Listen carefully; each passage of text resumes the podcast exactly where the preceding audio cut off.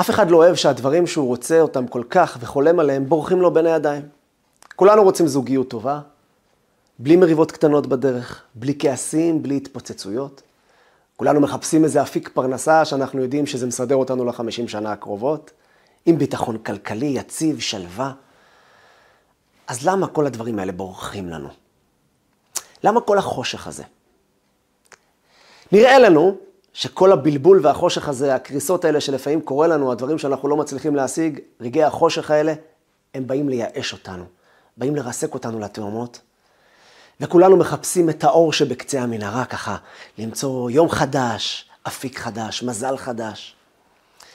אבל לא נראה לאף אחד שהרגעים האלה, כעת כשאנחנו במנהרה ואין את הקצה האור הזה, שזה רגעי צמיחה. עכשיו צמיחה, עכשיו זו רגעי הקריסה. אולי יום אחד יאיר עלינו המזל. אנחנו נראה היום למה יש את החושך הזה, למה יש את הבלבול הזה.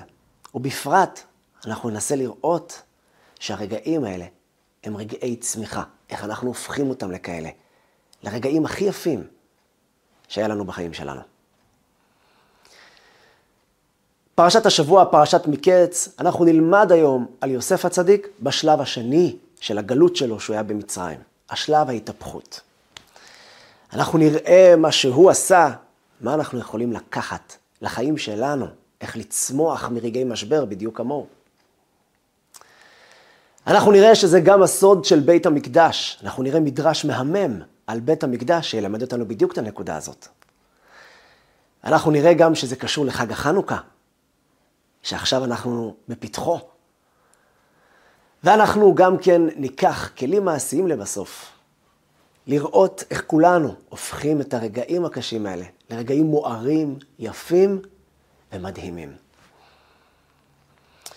פרשת השבוע, כמו שאמרנו, פרשת מקץ. התורה מספרת אחרי השלב בפרשה הקודמת, איך האחים ששנאו אותו וקינאו ביוסף, זרקו אותו לבור, רצו להרוג אותו, מכרו אותו כמו שק תפוחי אדמה מקבוצה לקבוצה לעבד, עד שהוא התגלגל למצרים, שם הוא היה עבד, זה שעושה שפונג'ות, זה שמשרת כל דבר. לכאורה הביטחון שלו אמור להיות ברצפה. ואז מגיע השלב שאשתו של האדון שלו, אשת פוטיפר, מפתה אותו לעשות איתו דברים של עבירות, והוא לא מתפתה, וכשכר לזה הוא נשלח לכלא. 12 שנה בכלא, כלא המצרי. הוא עבר הרבה. והמעברים האלה היו אמורים ליצור נער, מדובר בנער לא גדול, נער מרוסק, נער שבור. אבל התורה כאן מספרת לנו פתאום התהפכות. ויהי יוסף איש מצליח. יוסף יוצא מהכלא, ופתאום אנחנו צץ לנו מישהו חדש, מישהו עוצמתי, חזק, אריה. ההוא העבד הזה, שאין לו אפילו עצמאות על גופו, נפשו, על רצונותיו. הבן אדם הזה היום שולט על רצונות של מיליוני אנשים במצרים, האימפריה הגדולה אז. הוא היה המשנה למלך, והאמת, על פיו יישק כל דבר. ובלעדו לא ירים איש ידו במצרים. ויהי יוסף איש מצליח, הוא ניהל את כל הממלכה ביד רמה. יוסף הזה, זה שעבר את התהפוכות האלה, זה שפתאום צץ לנו מישהו חדש שלא הכרנו לפני רגע, איך הוא הסתכל על מה שהוא עבר? האם הוא הסתכל על זה ש... תשמע, תראה מה זה, למרות מה שעברתי, תראה, הצלחתי בסוף להתגבר על הכל. או, בגלל מה שעברתי, צמחתי להיות היוסף הזה, איש מצליח. שהאחים שלו, שקינאו בו, אלה שנלחמו מולו, בסוף התהליך יורדים למצרים ומשתחווים לו ומודים בגדולתו עליהם. מה היה? האם זה למרות או בגלל? יוסף מגלה לנו את הסוד. נולד לו שתי ילדים, אפרים ומנשה. יותר נכון, מנשה ואפרים. מנשה הבכור, אפרים הקטן. לבן שלו הוא קורא אפרים, אומרת התורה, למה הוא קרא לו אפרים? אומר יוסף, אני קורא לו אפרים כי הפרני אלוקים בארץ עוניי. אפרני זה ריבוי, פריון. אפרני, הרבה אותי, אלוקים בארץ עוניי. במקום השפל הזה, איפה שנפלתי, איפה שקרסתי. המשמעות של הפסוק הזה היא מדהימה. כי אפרני אלוקים דווקא בארץ עונייה. אתה יודע למה הופרעתי? אתה יודע לאן הגעתי? אתה רואה אותי לאן הגעתי? אתה יודע למה הגעתי לכזה דבר? אתה יודע איך הצלחתי להגיע לכאלה מקומות גבוהים? כי הייתי בארץ עוני. כי הייתי במצבים לא פשוטים בחיים שלי. ולכן הצלחתי להגיע לאן שאני מגיע. אבל מה הקשר? למה? דווקא נראה לנו שזה לא ככה. הארץ עוני הביא לך את האפרני? מה פתאום? כולנו הרי כל כך מחפשים את השלווה הזאת, את הרוגע הזה שאנחנו מסודרים לכל החיים, וזהו. הטלטלות שהוא עבר, רבע מזה, ואנחנו מרגישים שאנחנו אבודים אי שם ולעולם לא נצא מזה. ויוסף מספר לנו שדווקא בגלל זה הוא הצליח להתרומם. למה? למה החושך הזה בכלל? יוסף מספר שיש לזה תכלית. יוסף הראה לנו שיש כאן צמיחה, אנחנו רק מנסים לגלות את הסוד. אז בואו טיפה נתבונן. אם תשימו לב, הצמיחות הכי גדולות שלכם, שלכם, תסתכלו על עצמכם, עזבו את הסביבה, אתה לא יודע מה עובר עליו, למה לא, לאיך, מה מספרים, מה, מה אה, פייק ניוז, מה לא. בואו, תתבוננו על עצמכם. מתי הרגעים שעשיתם שינוי באמת גדול בחיים שלכם? לא שינוי רגעי, שינוי נצחי, שינוי לזמן ארוך, שינוי דרמטי. תגלו שברוב הפעמים, כמעט תמיד, זה היה בעקבות משבר. בעקבות קריסה. נכון, הרבה פעמים הקריסות מביאים אותנו ללמטה, אבל חכו, זו הבחירה שלנו. אבל אם תמדדו את עצמכם ברגעים האלה של הקריסה, אתם תגלו שמלא פעמים זה מה שהצליח להביא אתכם ללמעלה. זה מציאות. הרגעים הקשים האלה, הם נותנים לנו את הכוח לצמוח, משלושה סיבות. סיבה ראשונה, כי כשאדם עובר איזשהו רגע של משבר, רגע של קושי, הוא מרגיש שהכל מתפרק לו, דבר ראשון, הוא מבין שהוא לא יכול להישאר במקום. הוא חייב לזוז. הזעזוע שהוא קיבל, הבומבה שהוא קיבל, הוא מבין איך שאני, אני לא יכול להמשיך. אני חייב לעשות מעשה כאן ועכשיו. והוא עושה משהו דרמטי, והוא מצליח לעשות את השינוי שאותו הוא כל כך רצה. נקודה שנייה שהמשברים והרגעים הקשים האלה גורמים לנו לצמוח, היא משום שאדם שמקבל עכשיו איזשהו משהו שהוא אה, לא נוח לו, אבל ברמה חזקה, ברמה של קריסה, ברמה שקשה לו, הוא מגלה בעצמו כוחות שהוא לא היה מודע אליהם.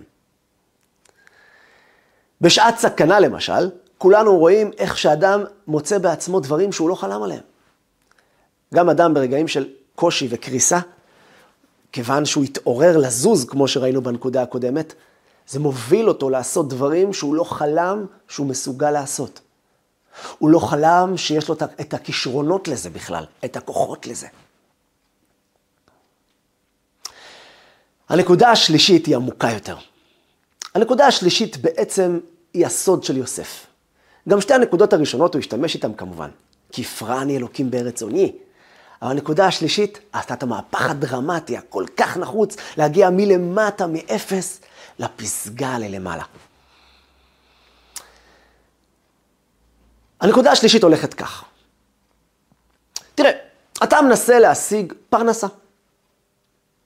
אתה מנסה כל מיני אפיקים, פותח לך איזשהו עסק, והעסק אה, לא מצליח. מנסה לסחוב עוד קצת, מלווה פה, מלווה שם, ולא הולך לך. אתה סוגר את העסק, מנסה עסק חדש, במקום חדש. משנה מקום, משנה מזל. אבל המזל רודף אחריך. וגם שם אתה לא מצליח. ועוד פעם אתה מוצא את עצמך במקום, וואו, די. וכשאתה מנסה פעם שלישית ואתה כבר נכנס לחובות והנושים דופקים לך על הדלת, אתה כבר מתפרק לך, הילדים, אשתך, הכל פה מתחיל פה להיות בלאגן, וכולם אומרים לך, אבא, פרנסה, אנחנו צריכים כסף. אין פה מקום לנשום, אנחנו לא מצליחים לזוז, לא בגדים, לא קושי אוכל, מה, איך אתה סוגר את החודש? כל כך הרבה אנשים מתמודדים בדבר הזה, שלא יודעים איך סוגרים את החודש, את האוברדרפט בבנק. כל המציאות הכלכלית, החוסר ביטחון הזה גורם להם חוסר ביטחון בעוד הרבה דברים. החוסר הביטחון הכלכלי גורם גם חוסר ביטחון בנפש, חוסר ביטחון בזוגיות, מתחים עם הילדים, הכל זז. זה תנועה שגורמת תנועות נוספות. וכולנו מחפשים את השלווה הזאת. אז מה קורה כאן? אז בואו נעצור רגע בשלב הזה שבו הבן אדם כרגע נמצא במצב של קריסה. קריסה כלכלית. זהו, אוקיי. ניסה כמה וכמה תחומים, נכנס לחובות, מערבולת, ואז הוא מתחיל עם שתי הנקודות הראשונות שאמרנו. הנקודה הראשונה, הוא מבין שהוא חייב לעשות פה שינוי, שינוי דרמטי. הוא הולך כבר הרבה שנים באותו קו חשיבה, הוא חייב לעשות משהו אחר. הוא חייב להבין שהוא צריך לזוז, הוא צריך לעשות, להתייעץ אולי, לעשות מהפכה, איך שאומרים בנושא. ודבר שני, הוא יכול לפעמים לגלות אפילו כישרונות חדשים. הוא ינסה אפיקים חדשים שהוא לא חלם בחיים שלו שיש לו כישרון בזה.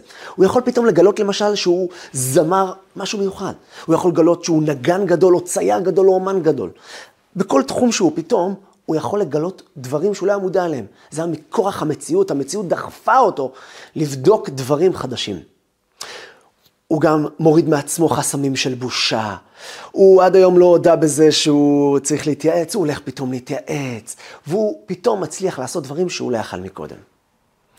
אבל הנקודה השלישית והדרמטית היא, כשאדם הזה שנייה מתבונן ואומר לעצמו, רגע יקירי, אני הרי כל כך רציתי להצליח בפרנסה, כל כך ניסיתי להצליח בפרנסה, ניסיתי את זה, ניסיתי את זה, ניסיתי את זה, מנסה לנהל את העניינים שלי והכל לא מצליח לי. חמקמק, איך שאומרים, מהצלחות, חמקמקות. אני לא מצליח להשיג אותם, הם בורחים לי כל פעם מהיד, איך הוא מצליח, איך הוא מצליח. דמיונות, דרך אגב, גם הם יש להם את הסיפורים שלהם. אם לא בפרנסה, אז במשהו אחר. אבל אני מרגיש שההצלחה בורחת ממני. ואז האדם שואל את עצמו, תגיד לי, הרי ברור העולם, אתה מנהל פה אותי. אתה מנהל אותי ומנהל את כל העולם ואת כל הסביבה. מי יכול לעצור אותך? אתה אין סופי, אתה בלתי מוגבל. אין מי שעושה לך סטופ. מי עוצר את אלוקים מלהצליח לי את הסיפור? אני רוצה להצליח, והוא מנהל אותי. אז למה זה נעצר? מי עוצר את אלוקים? אתם יודעים מי? אני. אתה. את. אנחנו. בעלי העסק. איך בדיוק אנחנו עוצרים אותו? התשובה היא פשוטה. אלוקים רוצה לנהל את העסק, והוא מנהל את העסק. אבל כשאנחנו דוחפים את האף שלנו לנהל, אז הבורא עולם אומר, אתה מנהל? אתה יודע לנהל את עצמך, אתה לא צריך אותי. אתה לא מרים את העיניים.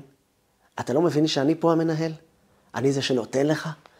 כמו שאומרים חכמינו, זיכרונם לברכה, לולא הקדוש ברוך הוא עוזרו, אינו יכול לו. אתה לא יכול. אז תנהל. קח, תנהל את עצמך. אנחנו מנהלים את עצמנו. ולכן זה נראה איך שזה נראה. זה נראה בדיוק איך שאנחנו רואים את זה. מי שעוצר את אלוקים זה אנחנו. אנחנו עוצרים אותו מלתת לנו הכל. הוא רוצה לתת לנו אין סוף. יש לו אין סוף לתת לנו. הוא רוצה לפנק אותנו מכאן עד השלווה הכי גדולה שאנחנו דמיינו אי פעם. אנחנו כל הזמן עוצרים אותו בזה שאנחנו אומרים לו, אלוקים, אני אעשה את זה, אני אעשה את זה, אני אעשה את זה. ואתה מנהל את עצמך ושוכח להרים את העיניים ולהגיד, ריבונו של עולם. אז אנחנו מנהלים, ואז קורה הקריסה שלנו. הקריסה הזאת יוצרת משהו מדהים. אנחנו חוזרים לתת את המפתח לבורא. הבנו. הבנו את התוצאות שלנו. ואז אנחנו לוקחים את המפתחות וזורקים אותם ללמעלה ואומרים, בורא עולם, קח אתה את הניהול. וכשבורא עולם מנהל, אין מי שיעצור אותו. אבל, היי, לא לשכב במיטה ולשים פוך עד למעלה ולהגיד בורא עולם תנהל את העסק. בורא עולם ממנה אותנו למנכ"ל. אנחנו לא מנהלים, אנחנו המנכ"ל של החברה. ככה אנחנו צריכים להסתכל על זה, על כל דבר שהוא בעולם. אתה פתחת את העסק שלך, אתה המנכ"ל של בורא עולם. בורא עולם הוא המנהל לך, מדי פעם תרים את העיניים, תשאל אותו. תסתכל האם אתה עושה את הדברים נכון כמו שהוא רוצה, כמו שהמנהל והבוס שלך רוצה. על פי התורה, תורת חיים שלנו. תבקש ממנו גם כן את העזרה, הוא ייתן לך, יש לו לתת לך. רק תן לו את הניהול. וכשהוא מנהל, אין מי שיעצור אותו, הכל מצליח לך. ויוסף איש מצליח. יוסף עשה את שלושת הנקודות האלה. דבר ראשון, הקשיים האלה, זה שהוא היה בבור, זה שהאחים שלו שונאים אותו, רוצים להרוג אותו, הוא עבד, הוא אפס, הוא בכלא, כולם צוחקים עליו. גרם לו דבר ראשון להבין שהוא חייב לעשות פה משהו, הוא חייב לזוז, הוא חייב לעשות דברים שהוא לא כל כך אולי היה רוצה, ב... כולם אוהבים את אזור הנוחות, כמו שאנחנו אוהבים להגיד. אוהבים את האזור הנוחות שלנו, לא אוהבים להוזיל את עצמנו יותר מדי, אבל הדברים האלה גורמים לנו לזוז, יוסף זז. אבל זה גם גרם ליוסף למצוא בעצמו כוחות שהוא לא היה מודע אליהם. כל אדם ברגעים האלה יכול גם כן להתרסק ולהגיע לתהומות, להגיע למקומות שהוא לא רצה להגיע. אבל יש לך בחירה, בן אדם, להסתכל על זה כרגע של הזדמנות, לרגע של להגיד לעצמך, בוא נחפש כוחות כדי לצאת מזה. וזה כוחות שהיו מוחבאים, יכול להיות שכל החיים שלי. יכול להיות שמאז שאני קטן עד היום לא ידעתי אפילו פעם אחת שיש לי את הכישרון לזה. בוא תנסה. בטוח שיש לך כוחות שאתה לא מודע אליהם. אף אחד לא מנצל 100% מהכוחות שלו. אדם שעבר משבר, אם הוא יודע לצמוח מזה, הוא מצליח לגלות בעצמו הרבה יותר כישרונות ודברים מאנשים שלא חיפשו מעולם. וזה גורם לו את החיפוש, ואדם מוצא בשעת החיפוש. והנקודה השלישית שיוסף עשה, ויוסף איש מצליח, אתם יודעים למה? בגלל שאלוקים נתן לו את ההצלחות האלה. אז למה לי הוא לא נותן? למה ליוסף הוא נותן כל כך? מלמטה מביא אותו לפסגה? בגלל שיוסף עשה בדיוק את הדבר הזה. כפרני אלוקים בארץ עוניי. הוא הסתכל על העוני שלו, שזה הזמן להפריה. הוא הרים את העיניים ואמר, ריבונו של עולם, תראה איך הכל קורס לי כאן. תראה איך אני לא מצליח.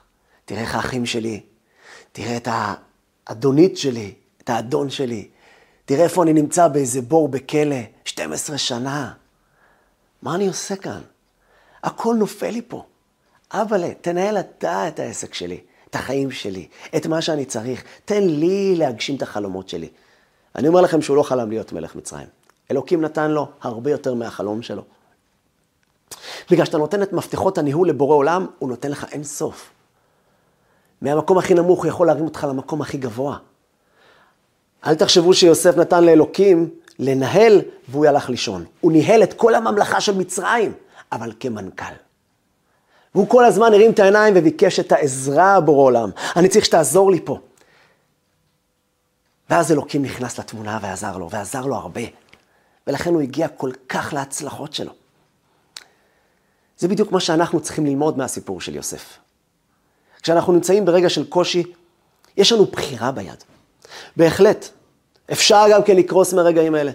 הם לא הרגעים הכי נעימים, והרבה פעמים, או הרבה אנשים, באמת, דווקא מהמקרים האלה, קורסים. בלי תקומה כמעט. אבל היה להם בחירה אחרת איך להסתכל על הדברים האלה. היה להם אפשרות של מבט אחר, משקפיים אחרות, להסתכל על כל מה שאתה עובר כהזדמנות, כסיכוי, כחיובי, כרגעי צמיחה. אל תחפש שנייה את האור בקצה המנהרה. אם אלוקים נתן לך פה חושך, האור נמצא בחושך שלך. אל תחפש יום אחד לצאת מהמנהרה. אתה תצא, חכה. כרגע כשאתה בחושך, תחפש את התכלית, מה עכשיו? לא מה מחר. לא מה מחר יהיה טוב יותר. מחר יהיה טוב יותר, זה אלה שבורחים ולא מתקדמים אף פעם. ולכן הם דורכים כל הזמן על אותה נקודה. עזוב את המחר. עזוב את המחר יהיה טוב יותר. עכשיו טוב יותר. הרגע הזה הוא רגע של צמיחה וסיכוי לחיים שלך, שלך, של כולנו. אנחנו צריכים לדעת לנצל את זה נכון. דבר ראשון, להסתכל, הנקודה הראשונה, שהרגעים של הקושי האלה באים להוזיז אותי. באים לתת לי זעזוע, ואז אופס, להבין שאני צריך להתקדם. כי אני כל הזמן דורך על אותה נקודה. שתיים, למצוא בעצמי כוחות שלא הייתי מודע אליהם. אף אחד לא יתקשר אליי יום אחד ולהגיד לי, תשמע, אתה אומן בינלאומי. למה? אתה אלוף במכירות. אני לא חשבתי אף פעם שאני יודע לדבר בכלל במכירות, אני אין לי מושג איך עושים את זה. אז זה המחשבה שלך. אבל המקרה שעברת גורם לך לחפש את זה, ואולי תמצא את זה. והדבר השלישי, אנחנו יכולים ללמוד, לתת טיפה לבורא עולם, לשחרר טיפה מהניהול שלנו, להבין שיש מישהו שמנהל. זה נקרא אמונה. כשאדם מאמין באלוקים, והוא ממשיך לעשות, כי אלוקים שם אותך פה כמנכ"ל שלו, אבל תן את המפתחות לבורא. והוא, תאמינו לי, אין מי שיעצור אותו. אף אחד. שום מקרה, שום דבר, הוא ייתן לך את הכל. הרבה יותר ממה שאתה תבקש בכלל. זה גם הסוד של בניין בית המקדש. מה הקשר? תראו, זה מדרש. המדרש מספר שכשהחוצבים, הרי בנו את בית המקדש מאבנים, חצבו אותם מהר, סיטטו אותם, ומההר הביאו את זה לבית המקדש ובנו בניין מדהים ויפה וקדוש. שהבונים חצבו את ההר, אחד האבנים, הייתה שם עקומה, מכוערת, לא מסוטטת יפה, הם זרקו אותה הצידה. כשגמרו להביא את האבנים לבית המקדש, בנו את בית המקדש, כבר כמעט השלימו את הכל, בנו גם את קודש הקודשים, המקום המדהים, ואז ככה, ממש בסוף, נשאר להם איזשהו חור בקיר באיזשהו זווית, חור עקום, כלומר, הזווית הייתה ממש עקומה. כל אבן שהבונים האלה ניסו לשים שם, להתאים אותה, לא הצליחה.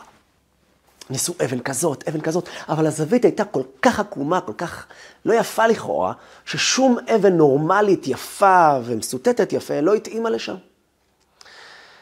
הם ככה שוברים את הראש מה לעשות, מספר המדרש, ואז אחד הבונים פתאום נזכר, אופס, חבר'ה, אתם זוכרים בהר שהיה לנו שם אבנים, שהיה איזה אבן אחת כזאת עקומה, מכוערת, זרקנו אותה? בואו בוא נבדוק אותה. תשמעו, גם היא הייתה מוזרה כזאת, בואו בוא נלך. חזרו להר, סחבו את האבן הזאת לבית המקדש. מגיעים לחור הזה.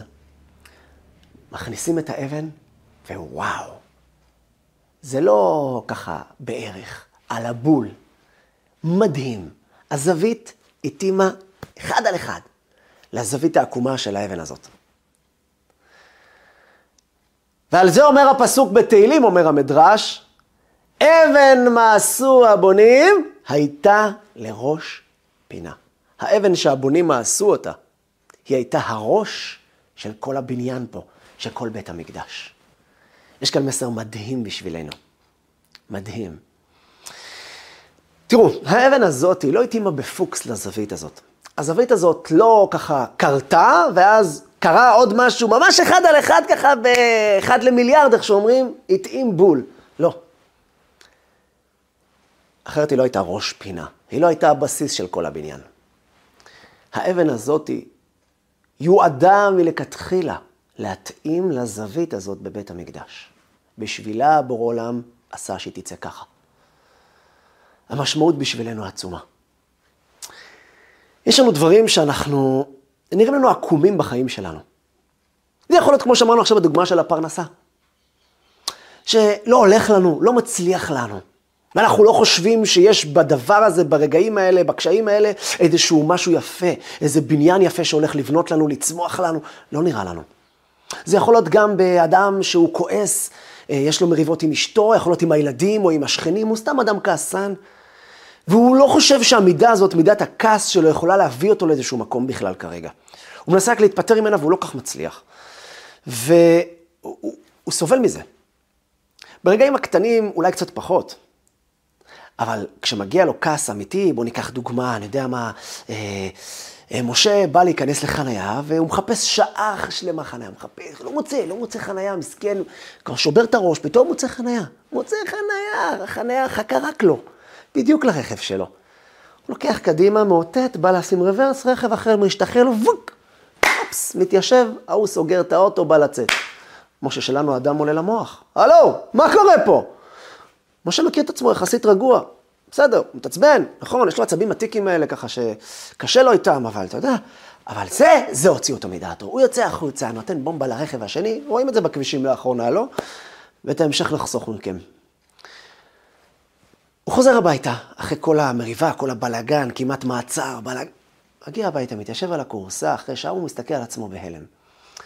בוא'נה, תראה מה זה. הייתי כפסע ולדפוק לעצמי את החיים. תיק פלילי במשטרה.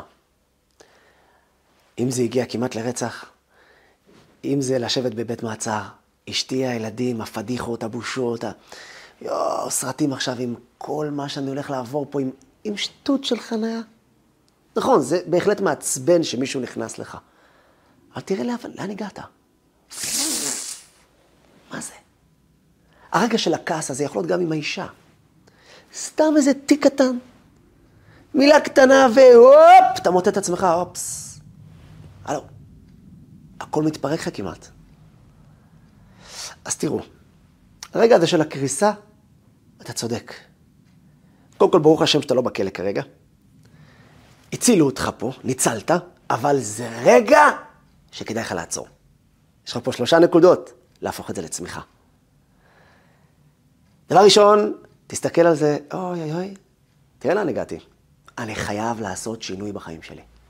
אם כעס יכול להביא אותי לדבר כזה, מחר זה גם יכול ממש לקרות, ובאמת להקריס לי את החיים. דבר ראשון, הגורם לך לזוז, לעשות תנועה, להבין שאתה חייב שינוי, חייב טיפול, חייב לעשות משהו עם החיים שלך. נקודה שנייה, אתה גם תמצא כוחות שלא ידעת. ניסית הרבה פעמים, נכון? לא הצלחת? הרגעים האלה, אם תתבונן בהם, תיקח את זה כסיכוי ולא כייאוש, קח את זה כצמיחה ולא כקריסה ולא כשבירה. השמיים לא נפלו עליך, השמיים מחייכים לך כרגע. הם רוצים לגלות לך מי אתה. יש לך כוחות הרבה יותר ממה שדמיינת. הרגעים האלה ייתנו לך את האופציה לבחור בזה בכלל, להבין שאולי יש לך משהו, שאתה לא מודע. יום אחד אולי גם תעזור אפילו לאנשים לצאת מזה, כי אתה גילית איך עושים את זה. גילית כוחות מיוחדים, גילית טריקים חדשים. אבל הנקודה השלישית המרכזית, שיכולה ממש לתת לך את ההצלחה שלך. להסתכל על זה נכון, להסתכל על זה כרגע של צמיחה. אתה מסתכל על עצמך כאדם נורמטיבי, וזה נכון, אתה אדם נורמטיבי. אתה לא מסתכל, שמעת איזשהו סיפור באמת למישהו שעשה אה, מקרים של כעס, עשה בלאגן, וכאילו אתה מסתכל, איזה מוזר, מה זה, תגיד לי, מה זה, אין לך אלוקים? מה זה הדבר הזה? ופתאום אתה מוצא את עצמך כמעט בכזה מצב. פתאום אתה נותן סטופ לחיים שלך ואומר, אוי, בואנה, מה קורה פה? מה, מי משחרר אותי? תראה, משהו פה השתחרר, נשתחרר לי הקפיץ, איך שאומרים. הפתיל שלי נתקצר, מי קיצר לי אותו? אני הרי יושב עכשיו על הספה ומתבונן ואומר, אני לא רוצה את זה. הרי גם לפני זה לא רציתי דברים כאלה וגם אחרי זה אני מתחרט. אז מה קרה באמצע? מישהו שחרר אותך. המישהו הזה נקרא אלוקים. בגלל שהוא עד היום ניהל את העניינים שלך. אבל מה? החלטת שאתה מסתדר לבד. החלטת שאתה מנהל את עצמך. ואין מי שיעצור אותך, נכון אחי היקר? אז בורא עולם אומר, תראה, היחיד שאי אפשר לעצור אותו זה אותי. אם אני אנהל אותך, הכל ילך לך חלק, לך לבד. אז תנהל. ולכן המערכה של הכעס שלך נראית כמו שהיא נראית. ואתה נופל פעם אחר פעם. אבל הרגע הזה עכשיו, שבו פתאום אתה מרגיש שמתפרק לך, אתה בעצם יכול להרים את העיניים ולהגיד, ריבונו של עולם, תשמע, האמת, שאם אתה היית מנהל פה את העסק, לא היה מי שיכול לעצור אותי, לא היה מי שיכול לעצבן אותי, לא היה רגע של חוסר שליטה, פשוט שחררת. בורא העולם שחרר כי אנחנו לקחנו את הפיקוד. אז תנהל, אז קח את זה, קח את זה לעצמך. אבל ברגעים האלה אנחנו זורקים את המפתחות בחזרה ואומרים, בורא העולם, אנחנו נהיה המנכ"לים שלך. זה גם תפקיד מספיק מכובד. אתה תהיה המנכ"ל של עצמך. תעשה את מה שצריך לעשות. אתה לא תהיה פראייר, אתה לא תהיה מיואש, אתה לא תהיה גם סמרטוט של אנשים, אבל אלוקים יתפוס אותך.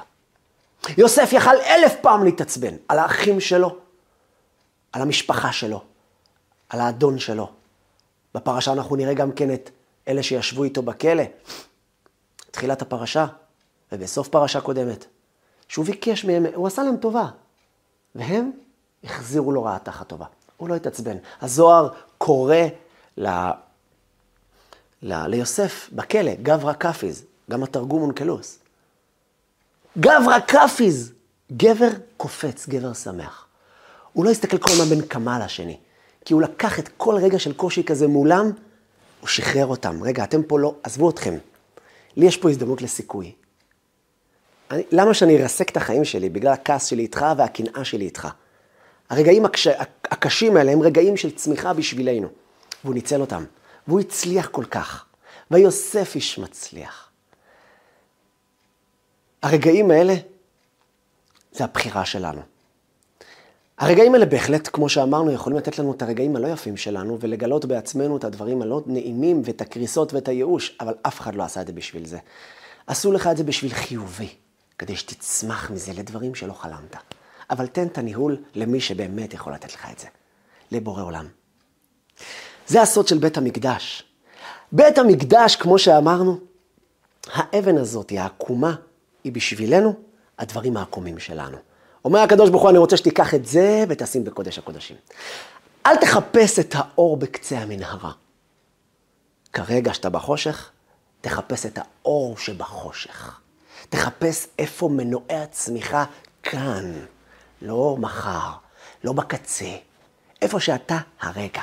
קח את האבן עקומה הזאתי, שים אותה בקודש הקודשים, שהיא עצמה תהיה מאירה. הרגעים האלה יהיו בשבילך רגעי אור, רגעי שינוי דרמטיים במה שאתה רוצה, עם שלושת הנקודות שדיברנו. וזה לא רק הסוד של בית המקדש, זה הסוג, הסוד של חג החנוכה שאנחנו עכשיו. חג החנוכה הוא חג מאוד מאוד מעניין. הוא חג שעושים אותו בלילה. אתם יודעים, רוב המצוות, כמעט כולם, הן מצוות שעושים אותן ביום. או על כל פנים, גם ביום. שבת זה ביום ובלילה, ציצית זה ביום, תפילין זה ביום, סוכה ביום ובלילה. אין הרבה מצוות שמצווה רק בלילה. תפילה ביום ובלילה ובצהריים. אולי ברכת הלבנה, אפשר למצוא ברכת הלבנה, זה דווקא בלילה. אין הרבה מצוות כאלה. מצוות חנוכה היא לא סתם בלילה, היא בלילות הכי ארוכים בשנה. לילות החורף הקרים, שיא הקור, שיא החושך. וכשמדליקים את זה, לא מדליקים את זה בתוך הבית. המצווה היא בחוץ. כל אדם עושה מצוות לעצמו, תן לי לעשות לעצמי, מה הפרהסיה? לא, לא. אבא, לקח את זה, תדליק את זה ברשות הרבים. הרשות של הרחוב, של העולם. לא ברשות הפרטית, במשמעות העמוקה שלה, דרך אגב. רשות הרבים בזוהר, המשמעות שלה זה הרשות של החיצונים, של הקליפות, של הטומאה, של החושך והבלבולים. רשות היחיד נקראת יחידו של עולם, רשות של הבורא, רשות הקדושה. ואיפה ברשות הרבים? איפה? בצד שמאל של הפתח. כל המצוות כמעט בצד ימין. כל דבר צריך להיות בימין. אפילו להתלבש, אנחנו מלבישים קודם בצד ימין. ימין הוא הקטע החזק, הקטע הטוב, הקטע שאיתו אנחנו עושים את הדברים. בעולם אלוהים אתה עם הצד שמאל שלך. ואיפה? למטה מעשרה טפחים. החנוכיה צריכה לדלוק בצד שמאל של הפתח, מתחת לעשרה טפחים. זה טפח עשרה כאלה, זה גובה כזה, ככה, לא משהו גדול מדי. למטה, למטה מעשרה טפחים. המשמעות שלה, כתוב בחז"ל שלעולם לא ירדה שכינה למטה מעשרה טפחים. השכינה היא דבר גבוה, היא דבר קדוש, היא טיפה מעל הקרקע. הקדושה שלה חלה טיפ-טיפה מעל. תדליק את החנוכיה דווקא למטה. יש כאן משמעות עמוקה בחג הזה. החג הזה בא להגיד לך, אחי יקר, אתה יודע מה זה המשמעות של חג החנוכה? המשמעות של חג החנוכה היא שתאיר את החושך שלך, אחי יקר. תפסיק לחפש כל היום רק את האור. רק את המקום הזה שבו אתה רוצה, בתוך הבית, פנימה, במקום שבו הכל מאיר לך, הכל כל כך יפה לך. שמה לעבוד, שמה למצוא את הצמיחות והמנועים שלך. יקירי, לא. קח את החושך שלך, שמה תמצא את נקודות האור. ברשות הרבים, בלילה, בשיא הקור, מצד שמאל, למטה מעשרה טפחים, הכל פה לא הולך לך, הכל פה דרק, הכל פה מתפרק, תדליק שמה את האור. האור נמצא שם, אחי יקר. הבניין והצמיחה שלך נמצא בדיוק במקום הזה שאתה בטוח שזה רגעי הקריסה שלך. רק תפתח את העיניים, יש לך פה שלוש נקודות. אחד, זה בא להזיז אותך. שתיים, בא לגלות לך כוחות שלא ידעת. שלוש, לתת את הניהול לכל יכול. ואנחנו מנכ"לים מוצלחים בעזרת השם. אז גילינו את הסוד של יוסף, גילינו את הסוד של בית המקדש, גילינו גם את הסוד של חנוכה. אז בואו נגלה את הסוד שלנו עכשיו. הגיע הזמן שנגלה את הסוד הזה גם לעצמנו. את הסוד של החיים האלה, את הסוד של הקשיים האלה, את הסוד של הצמיחה בחושך, או יותר נכון, מתוך החושך.